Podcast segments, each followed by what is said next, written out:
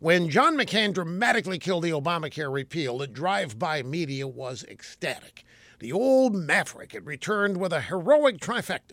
He slapped Republican Party members in the face again, and more importantly, he gave a huge middle finger to President Trump. And most important of all, he saved Obamacare and the Obamacare legacy. Well, maybe. The drive by media knows Obamacare is imploding, so they ran stories all weekend long about what has to happen to fix it. Two issues need immediate fixes. First, the cost. For millions of users, Obamacare is already unaffordable, and within weeks, prices are going to go up again as insurance companies tally up yet another year of disastrous losses. There's only one fix Obamacare users will need more taxpayer money, more and higher subsidies.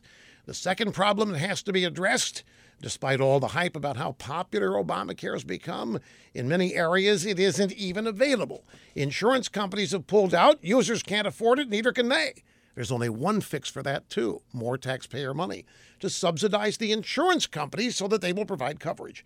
So, after lacking courage to repeal Obamacare, we're about to find out which Republicans can't wait to play ball with Democrats to fix it. Hold on to your wallets, folks. As always, the fix is your back pocket.